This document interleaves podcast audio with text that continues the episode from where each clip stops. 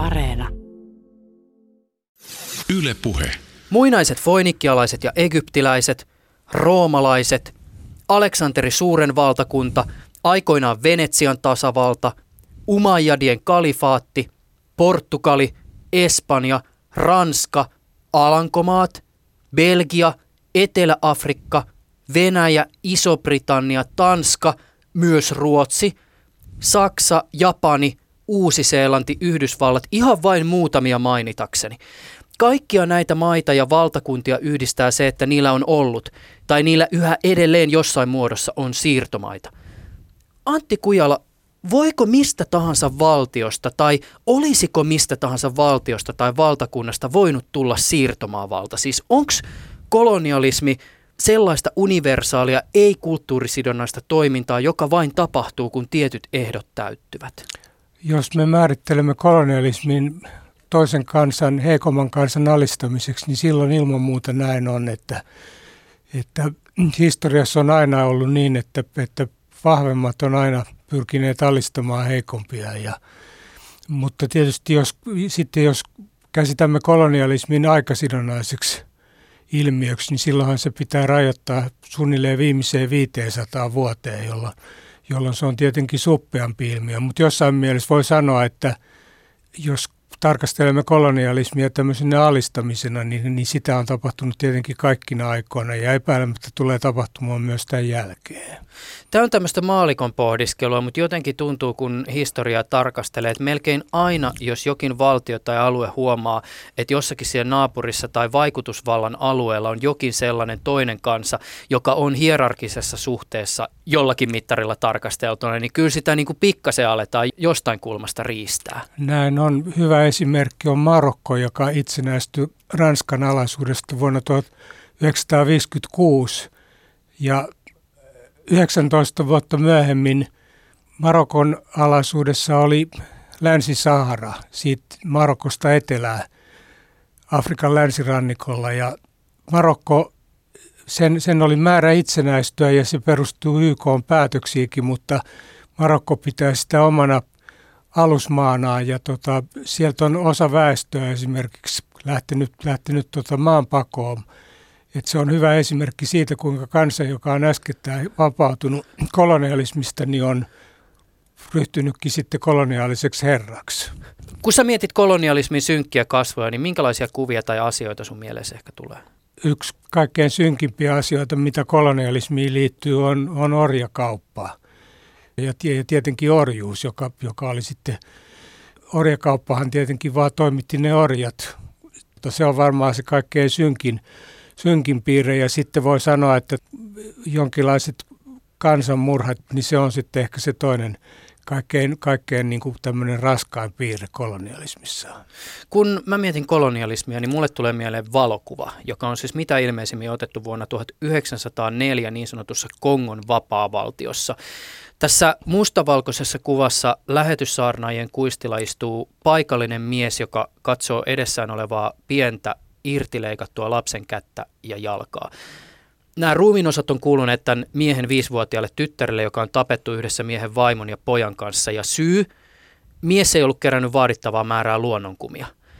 No kuka kumia ja esimerkiksi norsuluuta vaatia, kuka pakotti kongolaiset orjatyöhön, jossa tavoitteiden täyttämättä jättämisestä rankastiin säännöllisesti esimerkiksi leikkaamalla käsi irti. No Belgian kuningas Leopold II, jonka yksityinen siirtomaa Kongo oli useamman vuosikymmenen ajan. Ylepuheessa Juuso Pekkinen. Tänään tässä ohjelmassa keskustelemme kolonialismista ja sen historiasta. Keskitymme erityisesti eurooppalaisten siirtomaavaltaan. Kanssani studiossa istuu Helsingin yliopiston dosentti Antti Kujala. Kujalan teos Kiven murskaajat, kolonialismin historia luo nimensä mukaisesti yleiskatsauksen aiheeseen. Nauhoitamme tätä ohjelmaa marraskuussa 2019. Antti Kujala, tervetuloa. Kiitoksia. Mä olin tässä joku aika sitten vierailemassa Brysselissä ja mä käytin siellä aikani muun muassa katselemalla rakentajakuninkaaksi nimetyn Leopold toisen rakennuttamia hyvin tämmöisiä pittoreskejä ja yleviä rakennuksia. Siis kuninkaallinen Keski-Afrikan museo aivan valtavine puutarhoineen on jotain todella sykähdyttävää. Valitettavasti tällä reissulla EU-kortteliston kupeessa sijaitseva niin sanottu museopuisto jäi näkemättä, mutta riemukaarinen se tekisi varmasti syvän vaikutuksen. Kiinnostavaa on toki pohtia sitä, että kuinka moni Leopoldin Brysseliä eli niin sanottua pikkuparisia ihaileva turisti ajattelee niitä joidenkin arvioiden mukaan 10 miljoonaa kongolaista, jotka menetti henkensä sinä aikana, jolloin pinta-alaltaan noin 76 kertaa Belgiaa suurempi Kongon vapaavaltio oli käytännössä Leopoldin yksityisomaisuutta. Mietitkö sä tällaisia asioita, kun sä käyt vaikka jossain ulkomailla?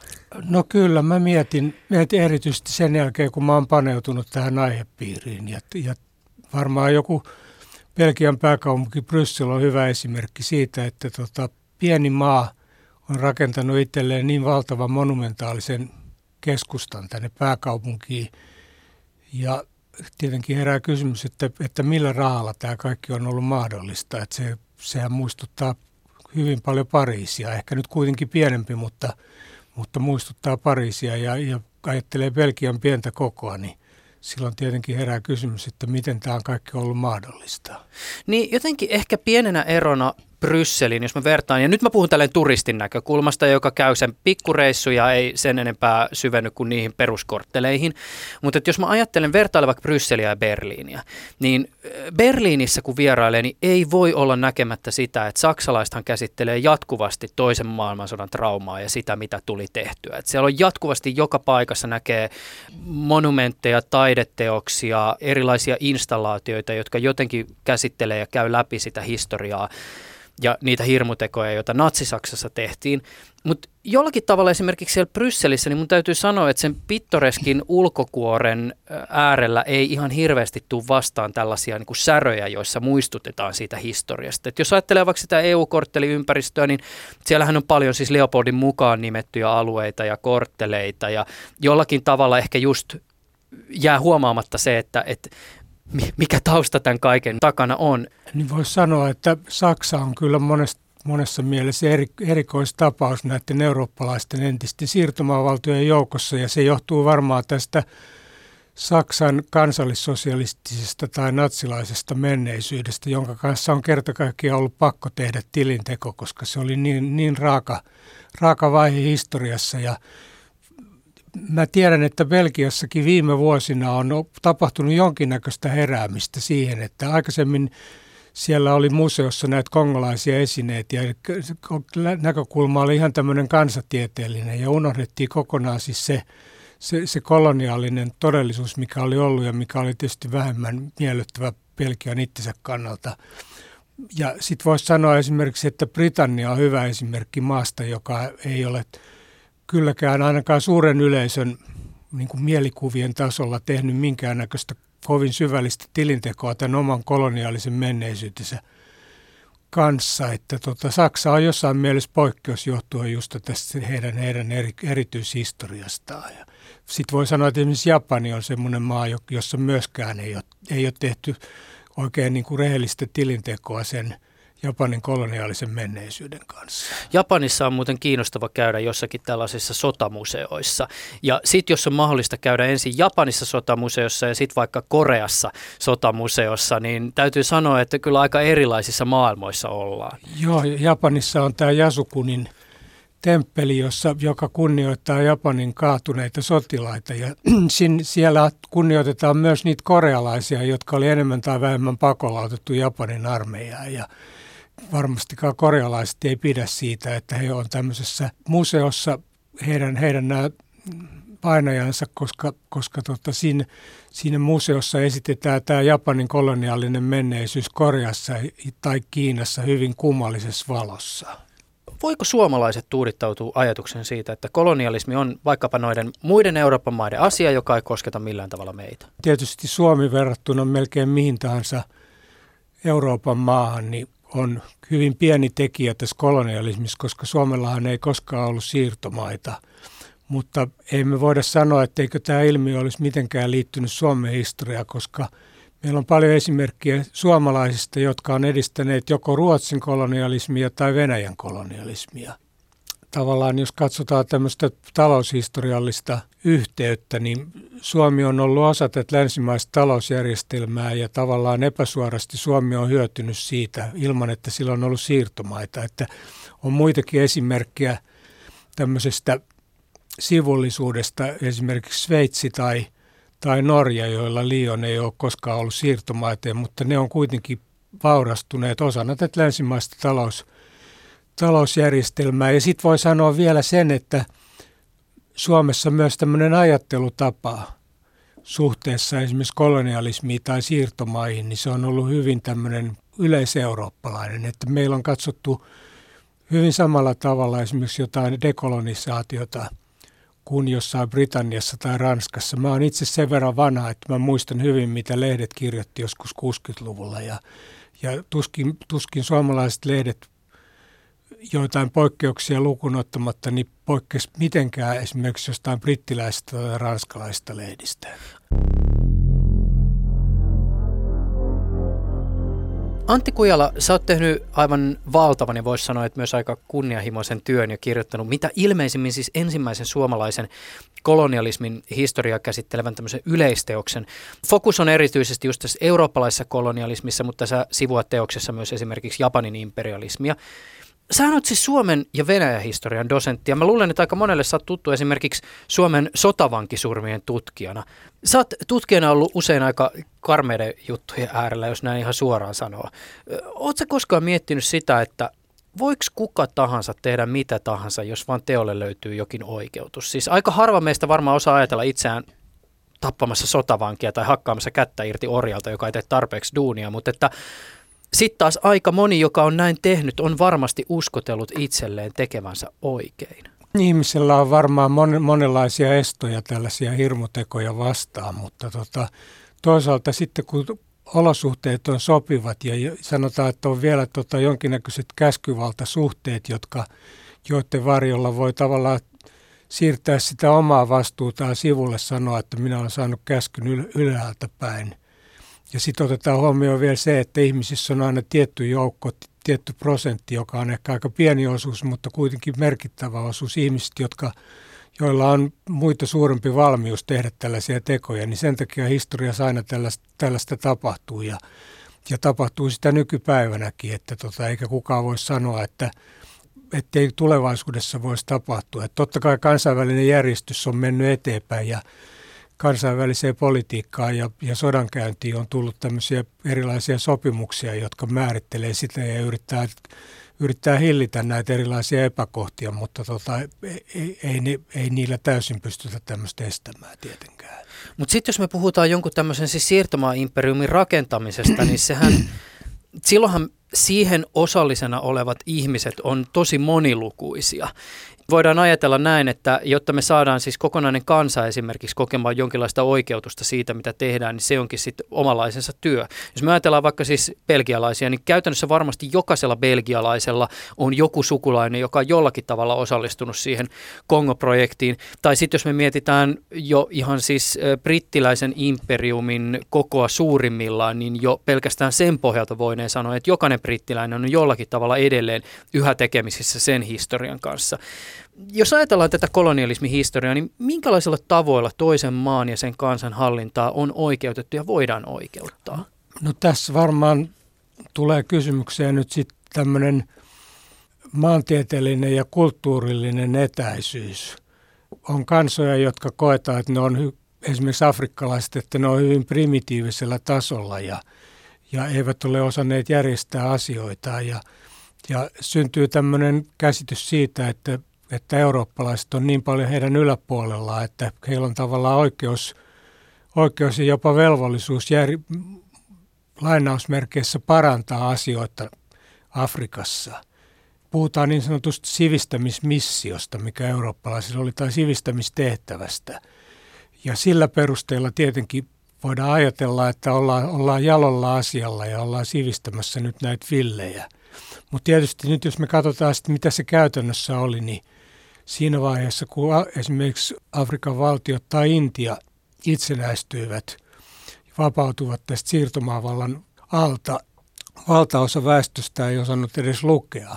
Et voi sanoa, että jos, jos eurooppalaiset oli asettaneet tehtäväksi sivistää näitä lainausmerkeissä villejä, niin, niin käytännön tulokset oli kyllä aika heikkoja. Että tämä oli, oli semmoinen niin oikeutus jo semmoinen, semmoinen ideologia, jonka varjolla puututtiin asioihin ja jonka varjolla itse asiassa näitä maita ja kansoja käytettiin hyväksi.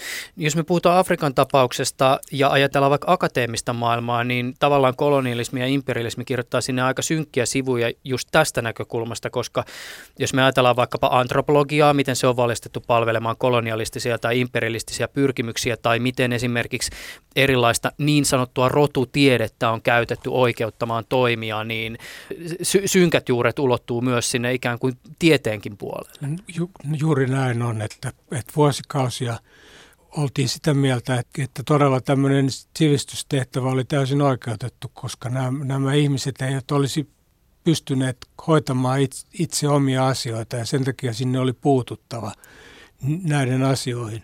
Mutta sen voisi sanoa, että tota, kyllä tilanne on nyt viimeistään tällä vuosituhannen, tämän vuosituhannen puolella niin muuttunut niin, että että ihan tämmöinen valtavirtatutkimus, niin se kyllä käsittelee kolonialismia ihan sellaisena, juuri sellaisena kuin kun, kun se on ollut, että lainkaan kaunistelematta, että tilanne on kyllä muuttunut kovin paljon paremmaksi verrattuna siihen, mitä se oli aikaisemmin. Mä, minäkin silloin, kun opiskelin aikanaan, niin muistan, muistan sellaisia kirjoja Afrikan historiasta, joissa sanottiin, että että afrikkalaisilla ei ole ollut lainkaan omaa historiaa ennen kuin eurooppalaiset tuli sinne, että ne eli jonkinlaisessa niin kuin tämmöisessä varjojen maailmassa. Ja, ja, ja sitten muistan sellaisia kirjoja, joissa puhuttiin, sanottiin suoraan, että afrikkalaisten älykkyystaso ei ole sama kuin mitä eurooppalaisilla on. Että tota, ne, ne oli ihan, siis tämmöisiä ihan rasistisia käsityksiä oli vallalla, mutta tällaiset käsitykset on onneksi, onneksi voitettu ainakin tieteellisestä tutkimuksesta käytännössä katsoen kokonaan. Että, että siinä mielessä tilanne on kyllä kehittynyt hyvin, hyvin suotuisaa suuntaan.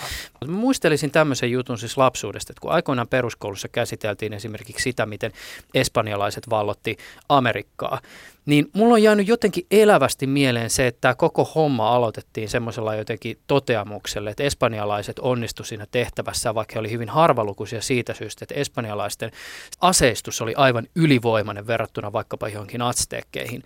Tässäkin taas ehkä nostetaan sitä tavalla ajatusta siitä, että me eurooppalaiset ollaan jollakin tavalla mukaan oltu kehittyneempiä, koska sitten jos ajatellaan tavallaan sitä kokonaisuutta, niin onhan siinä kyljessä ollut siis liittolaisista vaarallisin, eli siis taudit, joille ei ole ollut Amerikassa immuniteettia, tai sitten toisaalta se toinen liittolainen, joka aika monessa tilanteessa on koitunut hyökkäjän eduksi, eli se, että, että ollaan käytetty hyväksi niitä paikallisia konflikteja, joiden kautta ollaan saatu sitten se esimerkiksi alue haltuunsa. Varmaan näiden kulkutautien leviäminen, siis sillä oli aivan ratkaisua vaikutus siihen, että, että espanjalaisten ja portugalilaisten oli niin helppo alistaa nämä uuden mantereen kansat omaa valtaansa. Kyllähän sillä tietysti joku osuus oli todellakin sillä, että espanjalaiset oli varmaan sen ajan parhaimpia sotilaita, joilla oli paras sotataito ja parhaat aseet koko maailmassa. Mutta ilman näitä tauteja ja ilman sitä, että heillä oli liittolaisia näiden alkuperäiskansojen joukossa – niin ilman sitä he tuskin olisivat onnistuneet alistamaan näitä, näitä kansoja. Ehkä on tärkeää muistuttaa myös siitä, että aika usein just jonkun alueen tai kansan hallintaa saaminen ei ole ollut mahdollista ilman, että se että siirtomaista löytyy joku semmoinen väestönosa, joka jollakin tavalla osallistuu siihen emämaan pyrkimykseen tai hyötyy siitä siirtomaan hallinnosta. Joo, tämä on ihan klassinen tapaus. Oikeastaan kaikissa tapauksissa, kun siirtomaa vallotetaan, niin se, se tapahtuu aina niin, että – nämä siirtomaa-isännät löytää liittolaisia näistä alkuperäiskansoista.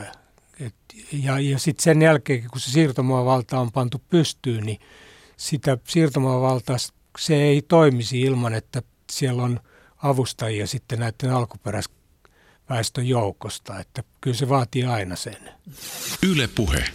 Kolonialismi tietysti sanana on semmoinen, jota melkein kuka tahansa jollakin tavalla pystyy keskustelussa käyttämään tai sen merkityksen suurin piirtein ymmärtää, mutta jos mun esimerkiksi pitäisi nyt tästä lähteä jotenkin tekemään semmoista tarkkaraista määritelmää, että mitä on kolonialismi, niin mun täytyy sanoa, että ei se kauhean helppoa olisi ja jonkinlaisena lohdutuksena täytyy ehkä todeta se, että ei se ilmeisesti aina tutkijoillekaan ihan selkeää ole. Ei, että jos mä määrittelisin sitä tässä nyt lyhyesti, niin se on herruussuhde, joka palvelee voittopuolisesti näitä siirtomaa isäntiä ja heidän etuaan.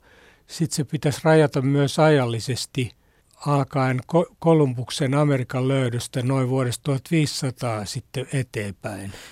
Ja sitten edelleen siihen kuuluu minun mielestäni myös tämmöinen maantieteellinen ja kulttuurillinen etäisyys tämän siirtomaa isännän ja sitten tämän alistetun kansan tai maan välillä. Että, tota, että se on tavallaan tämmöinen ulkoeurooppalainen ilmiö. Mutta nykyään puhutaan myös sisäisestä, niin ja sitten siihen liittyy vielä tämä sivistysmissio, eli nämä siirtomaa isännät katsoo, että tota, heillä on tämmöinen – moraalinen oikeus ja velvollisuuskin sivistää ja kristillistää näitä, näitä kansoja, jotka on heidän alaisuudessaan. Tämähän on, tota noin, niin, tämä on tämmöinen niin kuin oikeutus ja, ja sitten jos me katsotaan, että kuinka hyvin tämä sivistysmissio toteutui, niin se käytännössä sitä toteutettiin hyvin huonosti, että se oli enemmän tämmöinen tota veruke kuin mikä. Totta kai sitä jossain määrin toteutettiin, mutta olisi voitu toteuttaa paljon paremminkin, jos olisi haluttu. Mutta sitten mennään tähän sisäiseen kolonialismiin, joka, jota mä en käsittele tässä kirjassa ollenkaan. Mä huomaan, että, että sä aika tarkasti tämän asian tuossa kirjan alussa pointtaat. Ja selvästi ehkä siitä ajatuksesta sä vastaat siihen, siihen kysymykseen, jota joku ehkä miettii, eli että mikä on Suomen suhde saamelaisiin? Joo, nyt sitten jos me nyt puhutaan sisäisestä kolonialismista ja suomalaista, niin, niin kolonialismi koskee Suomea juuri, juuri tämän, melkein täysin juuri tämän tämän sisäisen kolonialismin kautta, eli meidän suhde, suhde alkuperäiskansa saamelaisiin. Se on ihan samanlainen se suhde kuin mitä esimerkiksi Pohjois-Amerikan, siis Yhdysvaltojen ja, ja Kanadan tai Australian brittiläisperäisellä väestöllä oli näit, näihin, näiden alueiden omiin alkuperäiskansoihin. Että tota, ehkä siinä mielessä poikkeaa, että tota, Suomessa ei käyty mitään sotia – saamelaisia vastaan. Että tota, ei ollut tämmöistä jossain mielessä, jos sanoisi etnistä puhdistusta, niin kuin, niin kuin mitä tapahtui Australiassa tai Pohjois-Amerikassa, mutta, mutta muuten se suhtautuminen on ollut kyllä hyvin samanlainen. Että tämä on ihan oma ilmiönsä ja, tota, ja siitähän on nyt juuri tänä syksynä ilmestynyt kirja, joka, joka varmaan täyttää just sitä aukkoa, joka, joka tässäkin suhteessa on ollut. Että, se on ihan, ihan relevantti kysymys, mutta, mutta se oli pakko jättää tästä kirjasta pois. Hmm. No, tässäkin vastauksessa tuli osin jo esille siis se, että kolonialismiahan voisit vielä luokitella erityyppisiin kolonialismin muotoihin, mutta se mun täytyy vielä tuossa erikseen kysästä, että et, minkä takia sä teet tai mi, mi, tehdään se ajallinen rajaus, koska siis jos me ajatellaan vaikka sitä, mitä mongolit aikoinaan teki tai Aleksanteri Suuri teki tai muinaiset egyptiläiset, kyllähän se, miten valtakuntia on otettu haltuun ja niitä on hallittu, niin onhan siinä siis, jos vaikka roomalaisten kohdalla mietitään, niin se, miten sitä hallintokoneistoa on käytetty kaukana olevien maiden hallintaan, niin onhan se aika samankaltaista kuin se, mitä sitten vaikka siinä 1500- ja 1900-luvun välissä on tapahtunut. Mm, joo, että, että kreikkalaiset ja roomalaiset puhuu näistä alistamista alueista kolonioina, että sieltähän se sana tulee, mutta sillä tavalla kun minä ymmärrän kolonialismin, niin, niin, niin mä haluan sisällyttää siihen tämän – maantieteellisen ja kulttuurillisen etäisyyden. Ja, ja, ja se ei toteudu tässä antiikin, näiden antiikin kolonioiden kohdalla, että tota, ne on se maantieteellisesti lähellä ja, ja kulttuurillisestikin ne saattaa olla, olla lähempänä. Että tämä on aina aika vaikea tämä rajankäynti, että mähän on ottanut tähän Japanin mukaan tähän. Tosin mä selvästi erotin sen tästä kaikesta muusta ihan aika paljonkin erilleen sen takia, koska Japani ei oikeastaan tota, mene kauhean hyvin tämän määritelmän piiriin, koska Japanin kolonialismi suuntautui Kiinaa ja Koreaa. Ja ne oli, ensinnäkin ne oli maantieteellisesti lähellä ja ne oli kulttuurillisesti hyvin samanlaisia kuin Japani. Mutta kuitenkin se, siinä on muu, muuten se Japanin kolonialismi toimii niin samalla tavalla, koska mallia oli otettu täysin siitä, että miten britit tai saksalaiset toimii aikanaan. Niin se, ja ja, ja sitten se on siinä mielessä mielenkiintoinen tapaus, koska Japani oli ainoa e- ei-eurooppalainen valtio, josta joka oli vaarassa, se oli alun perin vaarassa muuttua siirtomaaksi tai ainakin tämmöisen epämuodollisen imperiumin osaksi niin kuin Kiina. Ja jotta se ei tähän joutunut, niin se ryhtyikin siirtomaavallaksi ja ryhtyi alistamaan muita. Ja sen takia mä otin sen tähän mukaan tähän kirjaan, että sitten voidaan tietysti keskustella esimerkiksi jostain Englannin ja Irlannin suhteesta, että, että yleensä sitä nyt ei pidetä koloniaalisena suhteena, mutta mut, mut varmaan jotkut pitää, että sekin on tämmöinen niinku rajatapaus, mutta en mä sitten pitäisi niinku kolonialismina esimerkiksi näitä sanotaan tämmöisiä manner-eurooppalaisia imperiumia, niin kuin esimerkiksi Venäjää tai Itävaltaa niin kuin lä- suhteessa, tai Turkkia hmm. suhteessa lähinaapureihinsa, koska siinä ei toteudu tämä enempää maantieteellinen kuin kulttuurillinen etäisyys. Että se on alistamista tai, tai, tai sitten voidaan sanoa, että esimerkiksi niin kuin Neuvostoliitto suhteessa näihin omiin satelliitteihinsa, itä-eurooppalaisiin satelliitteissa, niin sit, siinäkin voidaan ajatella, että ei, eikö ne ole sitten tota, no, niin kolonioita, mutta tota, kyllä mä jättäisin nekin, nekin pois sitten tästä, koska, koska siinäkään ei, ei toteudu tämä maantieteellinen tai kulttuurillinen etäisyys. Ylepuheessa Juuso Pekkinen. Varmastikaan yksikään siirtomaavalta ei voinut tavallaan hyötyä näistä siirtomaista ilman, että, että sitä siirtomaata kehitettiin. Että se oli tavallaan sen edellytys, että miten olisi, miten olisi voitu hyötyä taloudellisesti jostain siirtomaasta, jos ei sinne olisi rakennettu rautateitä tai, tai satamia. Että tavallaan ei, ei se ole mahdollista ilman, ilman, että näitä alueita kehitetään. Mutta otetaan nyt hyvä esimerkki Intia. Intiasta yleensä on sellainen käsitys, että, että se hyöty tästä pitkästä brittivallasta ja jossain mielessä ei se nyt aivan, aivan tota perusteeton käsitys ole, koska tu, siis institutionaalisesti heille tuli, tuli tämmöinen brittiläistyyppinen oikeuslaitos ja sitten he, heillä oli intialaisilla poliitikoilla oli pitkä kokemus, parla, parlamentaarinen kokemus ja kokemus hallinnosta toimiminen virkamiehinä ja siitä oli kieltämättä Intialle jotain hyötyä. Mutta katsotaanpa nyt tätä kuvaa kuitenkin vähän laajemmasta näkökulmasta. Silloin kun Intia itsenäistyi, niin Intia, syntyneen intialaisen odotettavissa oleva keski-ikä oli 32 vuotta. Intiassa oli 350 miljoonaa asukasta ja teollisuustyöntekijöitä oli vain 2,5 miljoonaa. Siis käytännössä katsoen ei mitään. Lukutaitoisia oli 16 prosenttia Intian väestöstä. Ja Intian kylistä, miljoonista Intian kylistä 0,2 prosenttia oli sähköstetty. Eli jos me katsotaan sitten Afrikan, mustan Afrikan vastaavia tilastoja, me nähdään, että Intia oli täysin mustan Afrikan tasolla. Että ei voi sanoa, että, että brittiläinen maailmanvalta olisi ollut suureksi siunaukseksi Intialle. Tämä on tietysti ihan valtava kysymys, mutta heitän sen nyt tämmöisenä ajatuksena ilmaan.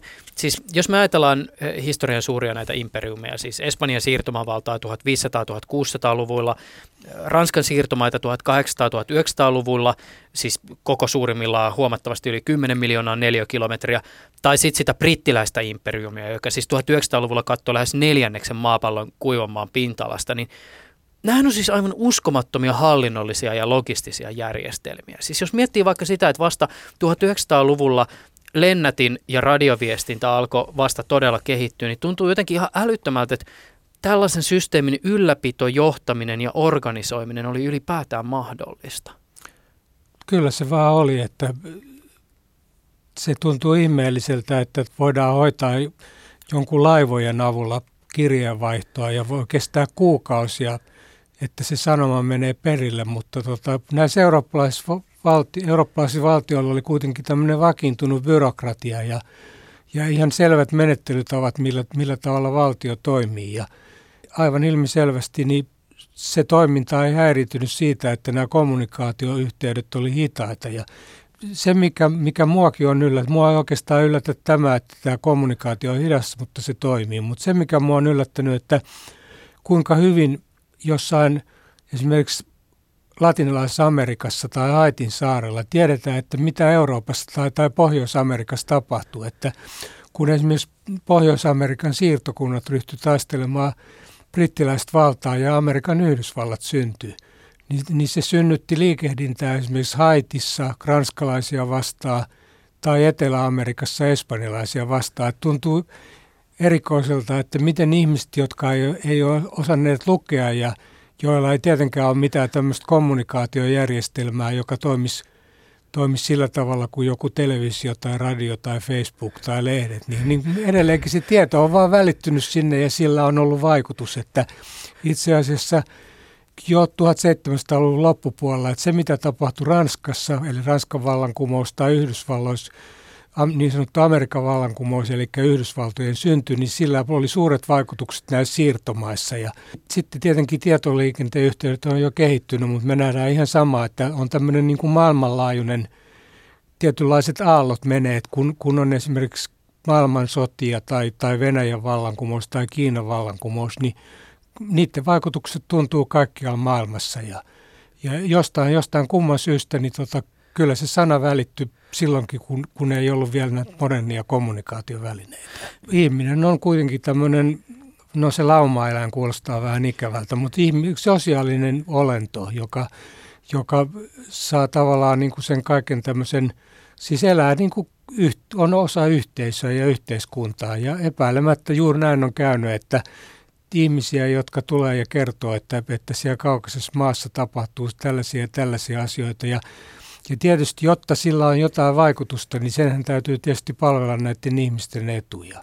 Ja ihmiset huomaa, että kuulee, että, tota, että Ranskassa on vallankumous tai, tai että Pohjois-Amerikan siirtokunnat kapinoi brittejä vastaan, niin kyllä sillä vaan on vaikutus sitten jossain, jossain Haitin saarella tai, tai Etelä-Amerikassa. Mä vielä palaan tähän äh, imperialistiseen maailmanjärjestykseen ehkä tämmöisenä niin kuin systeemisenä kokonaisuutena. Onko näissä verkostoissa jotain sellaista, jota voi jopa ihailla. Siis kyllä mä voin ainakin omasta puolestani sanoa, että jos nyt mietitään vaikka maailmankaupan verkostomaista rakennetta, joka siirtomaavaltoihin kytkeytyy, niin, niin kyllähän se niin kuin log, jo pelkästään vaikka logistiikkapuoli herättää jonkinlaisen semmoisen subliimin tunteen, jos siis unohtaa hetkeksi sen, että, että mitä kaikkea ikävää siihen moderni byrokratia ja virkamieskunta, niin kyllä se, se toimi, se oli hyvin tehokas. Ja nimenomaan kun muistetaan, että melkein kaikissa siirtomaissa oli erittäin pieni virkamieskunta suhteessa siihen väestöön, että se tuntuu ihan ihmeelliseltä, että, että ne on pystynyt hoitamaan asioita niinkin hyvin kuin kun ne pysty, mutta, mutta näin vaan oli, että, tota, että ne pysty hoitamaan asiat, asiat. Ja se varmaan perustui siihen, että heillä oli kuitenkin teknologinen ja tekninen etevymys verrattuna näihin, näihin heidän alapuolella oleviin ihmisiin, jo, jo, jo, jonka varjolla kaikki tämmöinen oli mahdollista. Ja, mutta siinä on, siihen liittyy tietysti sitten semmoinen, semmoinen varjopuoli, että kun yleensä niin kuin Euroopassa 1800-luvulla melkein kaikissa valtioissa oli jonkinnäköinen tämmöinen vallanjako, että on jonkinnäköinen parlamentaarinen järjestelmä, joka tuottaa päätöksiä ja sitten toimeenpaneva koneisto ja sitten on oikeuslaitos. Niin yleensä näissä siirtomaissa niin tällaista vastaavaa jakoa ainakin näin, näin pitkälle vietynä ei ollut, vaan esimerkiksi jos mennään nyt ihan paikallisvirkamiehen tasolle, niin paikallisvirkamies oli se, joka teki päätökset. Sitten hän pani ne toimeen ja jos tuli jotain niin kuin oikeudellisia seurauksia, niin hän oli sitten se tuomari mm. myös. Että, että tota, oltiin aika kaukana tämmöisestä ideasta, länsimaisesta ideasta, että jos, jossa valt, valta on jaettu eri sektoreille. Mm.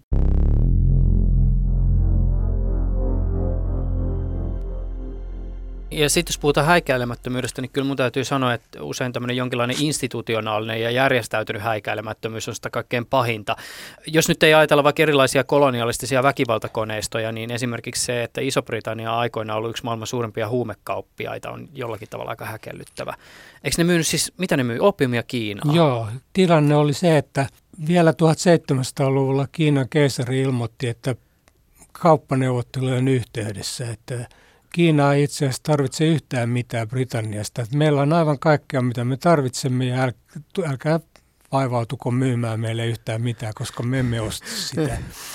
Ja siitä seurasi se, että koska intialaiset, kun Brita, Britit oli siihen aikaan, oli jo innostuneet juomaan teetä kovasti, niin he ostivat teetä ja sitten esimerkiksi posliinia ja silkkiä sieltä ja vastaavasti heillä ei ollut mitään viedä – viedä. Eli tämä kauppa oli täysin epätasapainossa ja jotta tämä tilanne saatiin muuttumaan, niin Intiassa, joka oli silloin jo brittien hallussa, siis 1700-luvun lopulta eteenpäin ja 1200-luvun alkupuolella, niin ryhdyttiin, ryhdyttiin viljelemään oppiumia.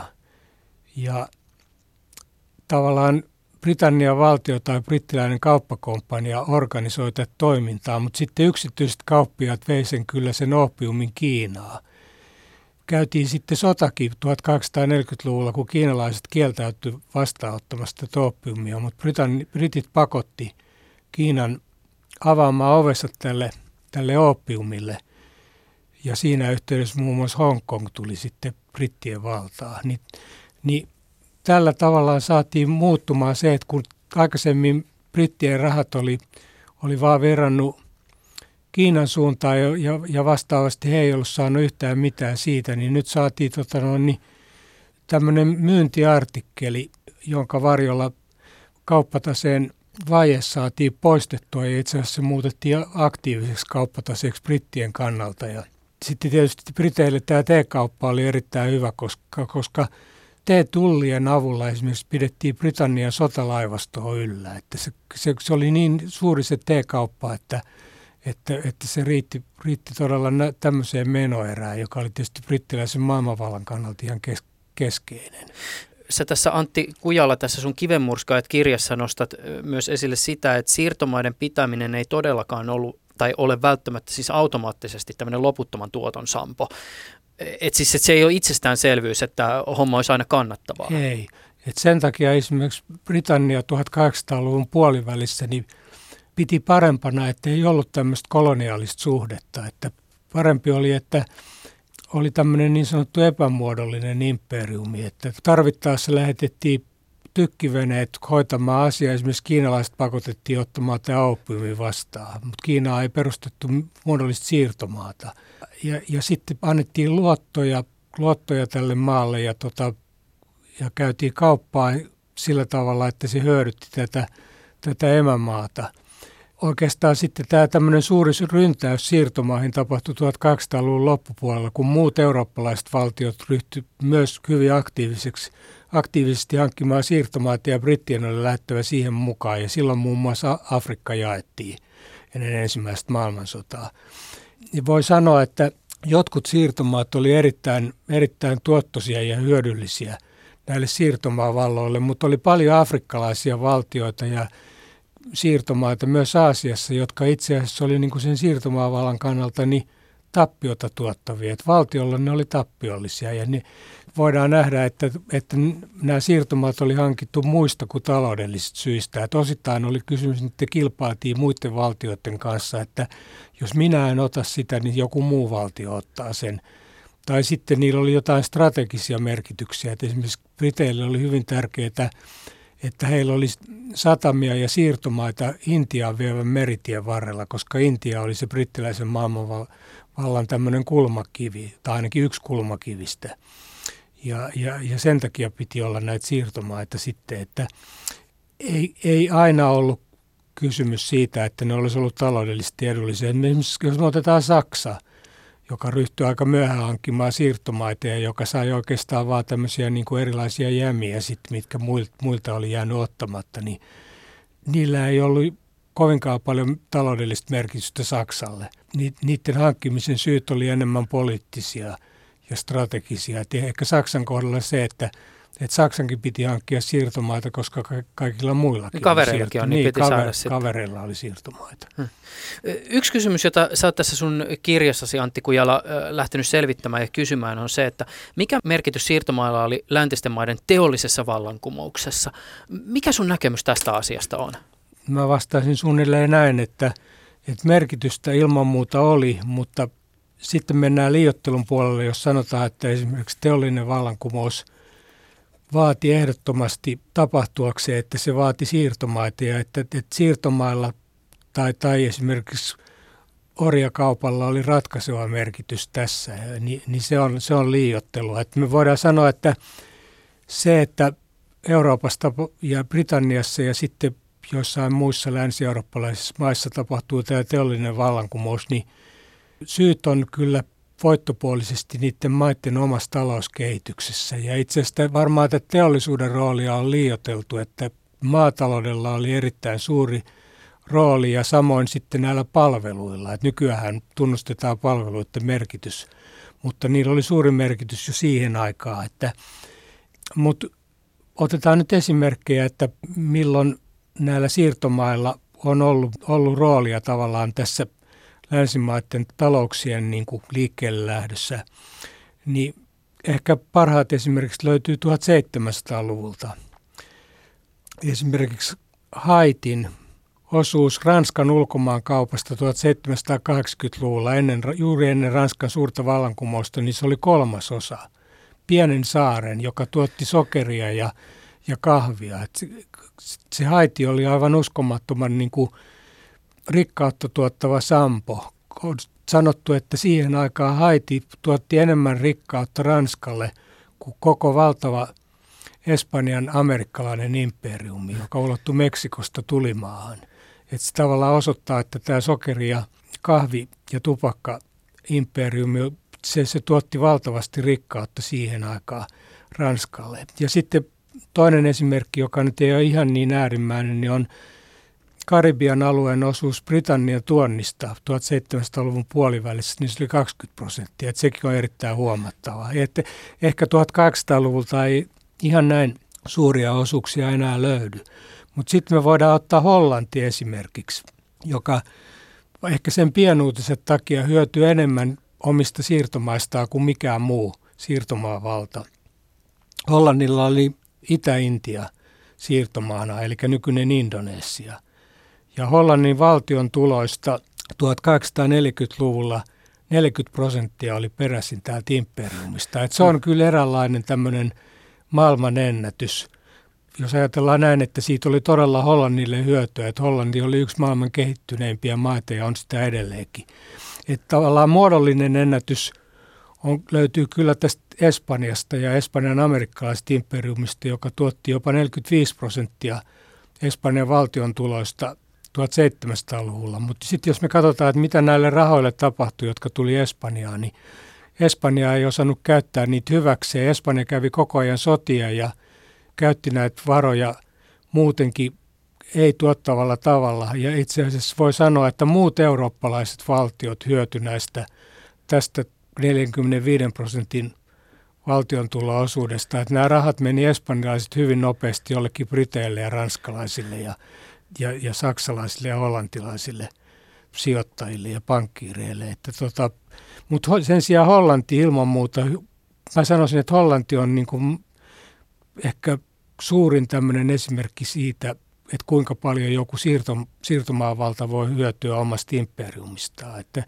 mutta ehdottomasti sellainen käsitys on liiottelu, että jos me sanotaan, että orjakauppa – tai siirtomaakauppaa, että sillä, se, oli, se oli aivan ratkaisevassa roolissa niin kuin näiden eurooppalaisten maan, maiden teolliselle ja talouskehitykselle, että, että se, se, ei, se ei pidä paikkaansa. Mutta kyllä sitten löytyy paljon tämmöisiä paikallisia esimerkkejä, että esimerkiksi Liverpoolin kaupungissa niin 14 pankista, jota sinne perustettiin, niin kymmenen perustajat oli saanut ainakin osa rahoista orjakaupasta. Yle puhe.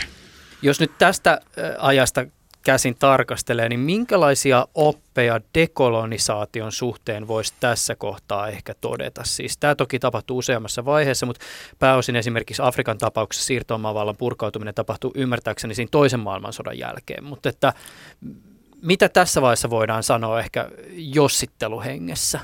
Jos nyt ajatellaan näitä niin sanottuja jossitteluteorioita, joita on esitetty, niin varmaan se tavallisin on se, että, että nämä valtio, afrikkalaiset valtiot itsenäisty liian aikaisin. Että, tota, että, että, Onko tämä tämmöistä siirtomaavaltojen höpinää? On. Se on, se on semmoinen käsitys juuri, että se tavallaan perustuu siihen, että vapautuminen tästä siirtomaavallasta, niin se ei tapahtunut lainkaan niin hyvin kuin, kuin näissä valtioissa itsessään ja ehkä myös Euroopassa oli odotettu, että tota, ne ongelmat oli niin suuria ja, ja tavallaan valmiudet siihen vapauteen oli niin puutteelliset, että tapahtui paljon erilaisia epäonnistumisia ja sen takia juuri tämmöistä jossittelua on ajateltu, että olisiko niille ollut parempi olla pitemmän aikaa koloniaalisessa alistussuhteessa, mutta tota, mun mielestä nämä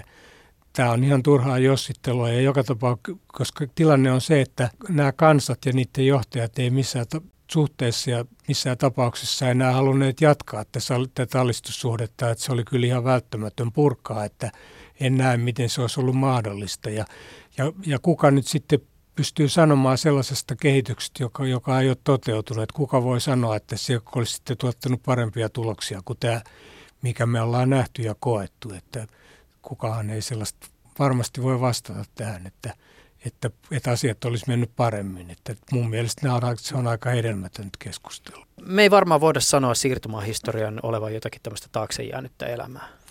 Ei voida sanoa, koska vaikka kolonialismia tai siirtomaita ei, ei juurikaan enää ole, niin kolonialismin historialliset vaikutukset näkyy edelleenkin. Että tota, hyvä esimerkki tästä on esimerkiksi Kongo. Kongon demokraattinen tasavalta, tämä valtavan suuri alue Afrikan keski. Ja uskomattoman rikas. Siis niin, uskomattoman se, rikas, jossa kuitenkin tota bruttokansantuote henkeä kohti, niin se on 1900-luvun loppupuolella ajoittain se laski kuin lehmä häntä. Se on ihan uskomatonta ajatella Kongon kohdalla, siis jos mä mietin nyt niitä luonnonvaroja, joita se löytyy, ja luonnonvaroja, jotka siis melkein jokaisessa ajassa tuntuu olevan aina vaan ihan superrelevantteja. Et joskus aikoinaan Leopold toiseen aikaan, niin tuli se että yhtäkkiä joku keksi, että hei me voidaan pistää, pistää kumirenkaiden sisälle ilmaa ja tällä pääsee aika kätevästi eteenpäin ja, ja sitä kautta tuli se tietty markkina. Ja nyt esimerkiksi Kongossa on paljon semmoisia metalleja, joita tarvitaan vaikkapa nykyisen kaltaisen elektroniikkateollisuuden tarpeisiin. Et siellähän on siis niin kuin kansa, joka istuu uskomattoman niin kuin kultakaivoksen päällä, no kullankin päällä, mutta että siitä huolimatta kansa, joka ei pääse niistä rikkauksista millään tavalla nauttimaan. Voi sanoa, että, että melkein kaikille valtioille joilla on, joilla on öljyä, niin siitä, siitä ei ole ollut kovinkaan paljon hyötyä. Et ehkä nyt tänä päivänä just jotkut, jotkut Saudi-Arabian tavalliset tapaiset valtiot, niin ne hyötyy siitä öljystä. Ja tietenkin Norja on sitten esimerkki, koska se on pohjoismainen hyvinvointivaltio ja demokratia, niin, niin siellä tietenkin se öljy palvelee koko kansaa. Mutta sitten jos me otetaan moni, monia afrikkalaisia valtioita, oikeastaan kaikki valtiot siellä, jotka tuottaa öljyä, niin ne ei ole kyllä kovin paljon hyötynyt siitä, että siellä olisi esimerkiksi Nigeria tai Angola tai, tai Gabon tai, tai jopa Algeria, niin no Algeria on nyt saattanut jollain tavalla jo, jo, jossain määrin hyötyä tästä öljystä, mutta yleensä se, se on niin, että, että esimerkiksi Nigerian kohdalla, niin tavallisten ihmisten kohdalla ei ole tapahtunut mitään muuta kuin, vedet ja, ja ympäristö on pilaantunut, mutta mi, juuri mitään hyötyä siitä öljystä ei ollut. Että se on käytetty erilaisten diktaattorien tota, hyvää elämää ja sit, sit, sitä rahaa on sitten viety tota, erilaisiin veroparatiiseihin tai sijoitettu johonkin Lontoon kalliisiin kiinteistöihin ja tavallinen kansa ei ole, ei ole nähnyt oikein mitään, mitään muutosta omassa elämässään. Että tota, että välttämättä näistä rikkauksista ei todellakaan ollut näille entisille koloniaalisille maille mitään hyötyä. Sellainen epämääräinen asia kuin eurooppalainen identiteetti on monessa mielessä aika ongelmallinen, mutta se on kyllä hauskaa, että esimerkiksi Amerikassa matkustaessa saa huomata usein olevansa ei ensisijassa suomalainen, vaan vaikkapa just eurooppalainen. Mutta mä oon joskus miettinyt sitä, että että mikä tämä eurooppalainen identiteetti on ja mistä se oikein rakentuu. Ja perustasollahan voidaan siis sanoa varmaan, että kansallinen identiteetti ja sen yksi tämmöinen niin hyvin olennainen rakennuspalikka on siis jaettu historia. Mutta jos on olemassa joku tämmöinen niin eurooppalainen identiteetti, niin tietysti hyvä kysymys on se, että kuuluuko siihen integraalisesti myös tämä osin ylimielinen, omaan edistykseen uskova, imperialistinen ja häikäilemätönkin puoli? No jossain mielessä varmaan ei ehkä, ei välttämättä noin, noin äärist, kärjistetyssä muodossa, mutta kyllä siihen varmaan tuota, kuitenkin puhutaan eurooppalaisista arvoista ja se on siinä aika, aika epämääräinen käsitys loppujen lopuksi, mutta sillä varmaan tarkoitetaan, että on olemassa tota, valtio, joka pitää huolta kaikista kansalaisista eikä, eikä työnnä niin kuin osaa kansasta ihan sivuun ja tarkoittaa demokratiaa ja ihmisoikeuksia. Ja tietysti se on, se on ihan hyvä, että tämmöinen identiteetti on olemassa, mutta kyllähän siihen sitten liittyy, liittyy varmaan se, myös se puoli, että ajatellaan, että jossain muualla maailmassa ei, ei sitten tota noin, niin asiat on näin hyvin. Ja tavallaan se pitää paikkansa, mutta eihän se, ei se sitten oikeuta johonkin tämmöiseen ylemmyyden tuntoiseen suhtautumiseen suhteessa muihin.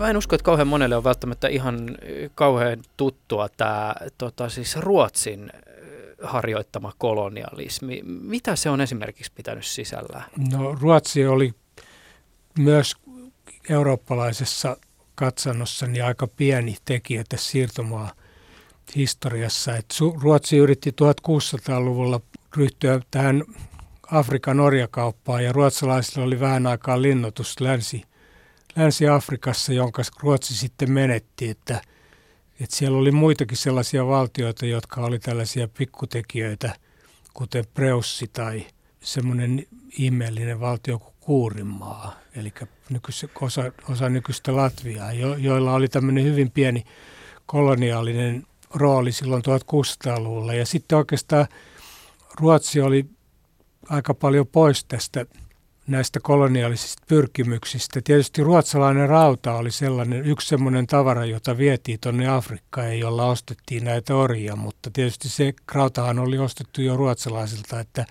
ei voi sanoa, että ruotsalaiset oli suoraan hyötymässä siitä, siitä orjakaupasta sillä tavalla, että sitä ruotsalaista rautaa myytiin sitten, myytiin sitten orjien vastineen Afrikkaan. Mutta, mutta sen sijaan sitten 1700-luvun loppu, Tanskahan oli paljon suurempi siirtomaavalta kuin, kuin Ruotsi. Että Tanskalla oli 1600-luvulla todellakin linnoitus tuolla Länsi-Afrikassa, jonka se myös piti, ja sitten Tanska pureutui myös Intiaa.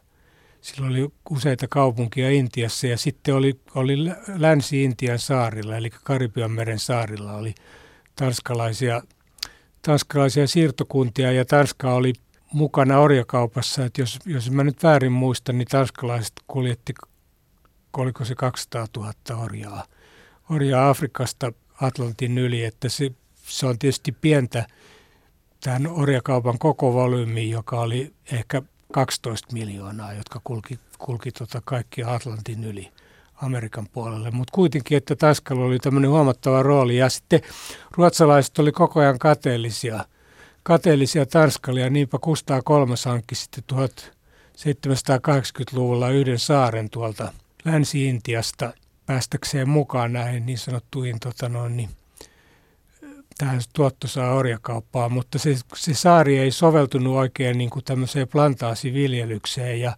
kyllähän Ruotsi oli mukana orjakaupassa, mutta tota, ei nyt missään kovin suuressa, suuressa mittakaavassa. Ja sittenhän orjakauppaa ryhdyttiin vastustamaan osittain uskonnollisista syistä ja osittain kilpailullisista syistä jo 1700-luvun loppupuolella. Ja – Ruotsi sitten lopetti orjuuden muistaakseni vuonna 1847. Ei sitäkään ihan hirveästi Ei. aikaa Ja sitten sen jälkeen se saari oli aivan tarpeeton Ruotsille ja se, myy, se sehän oli hankittu Ranskalta alun perin ja se myytiin takaisin Ranskalle. Että, et, et Ruotsi oli kieltämättä siirtomaavalta, mutta, mutta aika pieni tekijä tässä suuressa kuvassa tai ei se varmaan sitä tota, orjaa, joka sillä plantaasilla työskentelee, niin varmaan hirveästi merkitystä, että onko se nyt ruotsalainen herra vai portugalilainen vai ranskalainen vai aivan, brittiläinen. Aivan niin, aivan niin.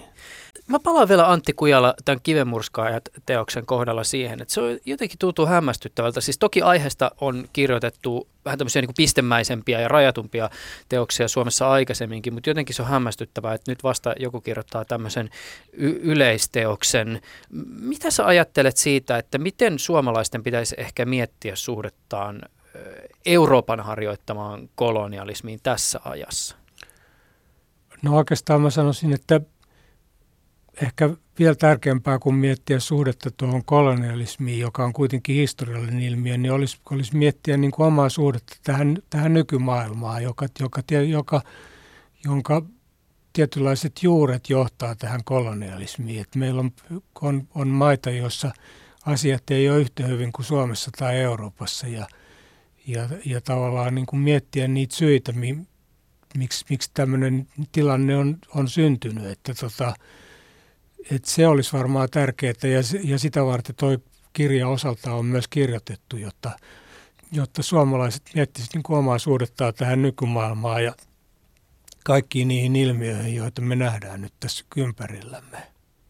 Antti Kujala, kiitokset sulle keskustelusta. No niin, kiitoksia. Ylepuheessa Juuso Pekkinen.